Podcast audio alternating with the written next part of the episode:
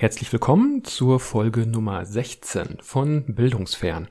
Heute ist der 31.03.2020 und ähm, ja, ich möchte heute mal etwas über die Ausstattung und die Bedingungen für ein Gelingen jetzt für diesen Fernunterricht äh, und den Einfluss eben von der Ausstattung darauf ein bisschen beleuchten. Ähm, und zwar haben wir in der hatte ich gestern ja so erzählt, wie man solche Testate abnehmen kann. Also, dass Schüler von zu Hause etwas machen, etwas vorbereiten und ähm, ja, dass sie das dann eben auch zeigen können. Das funktioniert nur unter bestimmten Bedingungen eigentlich ganz gut. Ist mir so ein bisschen eingefallen, auch im Vergleich mit anderen Bildungsgängen, äh, nämlich dann, wenn sie eigene Geräte haben. Und vor allem nicht, wenn sie nur Smartphones haben, sondern ähm, bei uns ist es so, dass wir ihnen raten, einen eigenen Laptop ähm, anzuschaffen. Das passiert eben auch in einer Vielfalt der Fälle so. Und dass sie mit diesen eigenen Geräten arbeiten können. Ähm, alternative Konzepte wären, dass man so eine Art Laptop- oder Tablet-Klasse einrichtet und sie dann immer im Unterricht diese Geräte zur Verfügung gestellt bekommen. Äh, da ergeben sich zwei Probleme oder mehrere Probleme, die ich mal so ein bisschen beleuchten möchte. Äh, der erste Punkt ist die Administration der Geräte. Wenn Sie eigene Geräte verwenden, dann müssen Sie die auch selbst administrieren.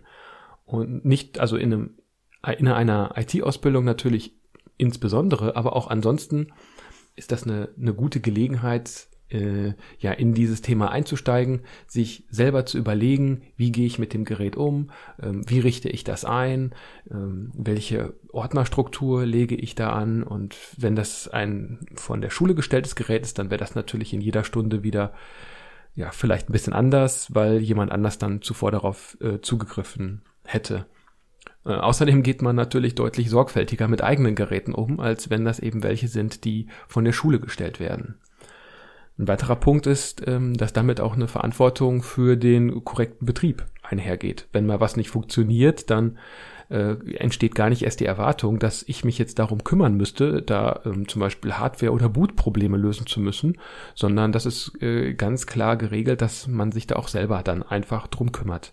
Damit ist jetzt auch kein Hexenwerk gemeint und das sind jetzt auch keine super komplizierten Sachen, die da entstehen, aber ähm, äh, sicherlich lässt sich das auch dann äh, regeln und wo man weiterhelfen kann. Da versucht man zwar auch weiterzuhelfen, aber ähm, es geht mehr so darum, dass diese Grundeinstellung gar nicht vorhanden ist, dass das jetzt äh, von jemand anders geregelt wird. Ähm, ich hatte gerade die Tablet-Klassen erwähnt. Da könnte als Problem ähm, angesehen werden, dass äh, die häufig Daten nicht lokal speichern. Das gibt es zwar auch, aber dass da viel einfach in der Cloud, wo immer das auch sein mag, ausgelagert wird. Also da landen dann die Dateien irgendwo und sind dann auch irgendwo und äh, aber nicht in einer von mir selbst gewählten Struktur. Und wenn das Netz nicht da ist, dann kann man nicht arbeiten. Wenn das Netz wackelig ist, kann man damit nicht arbeiten. Und äh, ich bin auch zumindest bei den Tablets häufig eben auf eine WLAN-Verbindung angewiesen. Ähm, Kabelverbindungen sind da so ein bisschen schwieriger. Da sind Laptops tatsächlich einfach die besseren Lösungen aus meiner Sicht der Administrationsaufwand ist nicht nur jetzt von Schulerseite natürlich zu betrachten, sondern auch in umgekehrter Richtung äh, von unserer Seite, also aus einer Lehrerperspektive. Ähm, in, zumindest ist bei uns an der Schule so, dass wir da jetzt keine eigene äh, Kraft für hätten, die das macht, sondern das wird von äh, ja, uns selbst erledigt. Manchmal gibt's da eine Ermäßigungsstunde für, ähm, manchmal aber eben auch nicht. Äh, ich betreue selbst einen Raum mit Rechnern und äh, bin froh, wenn das alles so weit läuft und man nicht da dran muss. Äh, ja, und Genauso wäre es natürlich, wenn ich jetzt einen ganzen Schwung mit Laptops auch noch hätte, käme nicht nur die eigentliche Administration des äh, Laptops selbst, sondern da gibt's dann vielleicht noch äh, Verkabelungen, also äh, Netzteile, dann der Ladezustand, Akkus müssen irgendwie ähm, vorgehalten werden und äh, eine Ausgabe und wieder einholen, ist alles ein bisschen schwieriger, als wenn man das mit eigenen Geräten macht. Als äh, Gegenargument könnte man ähm, natürlich anführen, dass, äh, dass sich das nicht jeder leisten kann. Das ist auch auf alle Fälle ein starkes Argument und da muss man auch äh, das gut berücksichtigen. Und gerade das sollte nicht äh, ein Hinderungsgrund sein für jemanden, nicht äh, eine IT-Ausbildung durchführen zu können. Und ähm, da haben wir natürlich auch die äh, Ohren immer auf, wenn wir merken, da gibt es einfach äh, ja, finanziell schwächer ausgestattete Schüler, die sich das nicht leisten können, die wir dann in irgendeiner Form unterstützen. Also da gibt es meist irgendwelche Finanzierungskonzepte, die sich dann umsetzen lassen. Entweder gibt es äh, Zuschüsse, die man äh, beantragen kann, es gibt äh, einen Förderverein, der eventuell dafür einspringt, oder es gibt andere Töpfe, aus denen man solche Gelder beziehen kann. Ähm, Letztendlich ist aber auch ein Laptop meist gar nicht so teuer, wie man das im, im ersten Blick vielleicht meint.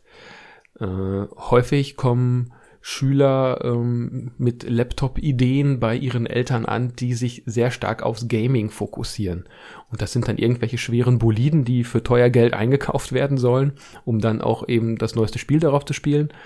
Das ist für unsere Ausbildungszwecke überhaupt gar nicht notwendig. Da reichen vernünftige gebrauchte Business-Laptops und die bekommt man für ein paar hundert Euro. Das geht vielleicht so bei zwei, dreihundert Euro los, wo man schon ähm, günstige Lenovo-Laptops bekommt, äh, die irgendwo schon einmal in zum Beispiel Versicherungen ein, ein, ein, eine gute Arbeit verrichtet haben und jetzt da nochmal zweitverwertet werden können. Ich äh, selbst habe mir da auch ein gebrauchtes geholt. Die kann man äh, gerade in dieser Business-Reihe extrem gut aufrüsten, weil sie eben reparabel äh, konzipiert wurden. Und wenn dann mal irgendwann etwas nicht mehr reicht, kann man da nochmal was dran flanschen, aber in der Basiskonfiguration sind die ähm, für unsere Zwecke vollkommen ausreichend, also fürs Programmieren sowieso. Es gibt noch einen Bereich, wo wir mit äh, virtuellen Maschinen arbeiten. Äh, da könnte es eventuell so ein bisschen enger werden und für diese Zwecke haben wir natürlich auch Rechner weiterhin in der Schule für, ähm, ja, wenn man die zum Beispiel benutzen möchte. Aber ähm, äh, das, das geht auch eben mit einem Laptop. Ja, das war jetzt mein Plädoyer für die eigenen Geräte. Und bisher sind wir damit auch recht erfolgreich gefahren, äh, bis hin zu den Raspberry Pis, die auch selbst angeschafft, werden von den Schülern. Wir geben am Anfang ein bisschen so eine Einführung in die Hardware, worauf man da achten sollte, zum Beispiel welche SD-Karten, welche Netzteile man da sich beschaffen sollte. Da gibt's auch nochmal dann gleich auch fachliche ähm, Dinge, die man da besprechen kann. Und so hat dann auch jeder informationstechnische Assistent oder Assistentin einen eigenen Raspberry Pi mit einer eigenen Betriebssysteminstallation auf einer SD-Karte. Und das ist auch eine extrem gute Entscheidung, äh, weil wir dann doch feststellen, da werden dann zum Beispiel im laufenden Betrieb einfach mal die Kabel gezogen oder SD-Karten rausgezogen, was äh, natürlich extrem schädlich ist für diese Geräte. Ähm, und wenn sie dann kaputt sind, dann wissen sie aber auch, dass sie es selbst waren und äh, insofern können sie sich dann äh, entweder einen neuen holen oder auch, oder auch da gibt's wieder andere Möglichkeiten der Querfinanzierung. Man geht aber generell dann einfach schon viel sorgsamer damit um. Ja, also für eigene Geräte, auch wenn man so im, im Vergleich schaut, wofür Geld so ausgegeben wird, ähm, ist das zumindest meine Wahrnehmung, dass es äh, bei den Handys der Schüler meist kein Problem ist, da recht viel Geld in die Hand zu nehmen, auch in Verträge teilweise schon. Insofern ähm, sollte eine Ausbildung einen auch den ein oder anderen Euro wert sein.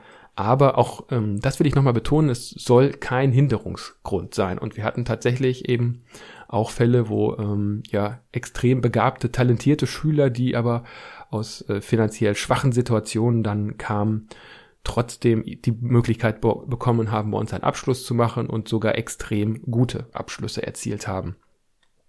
Also das äh, soll weiterhin möglich sein. Ja, das war so ein eine kleine Anekdote, die mir heute noch so eingefallen ist zur 16. Folge.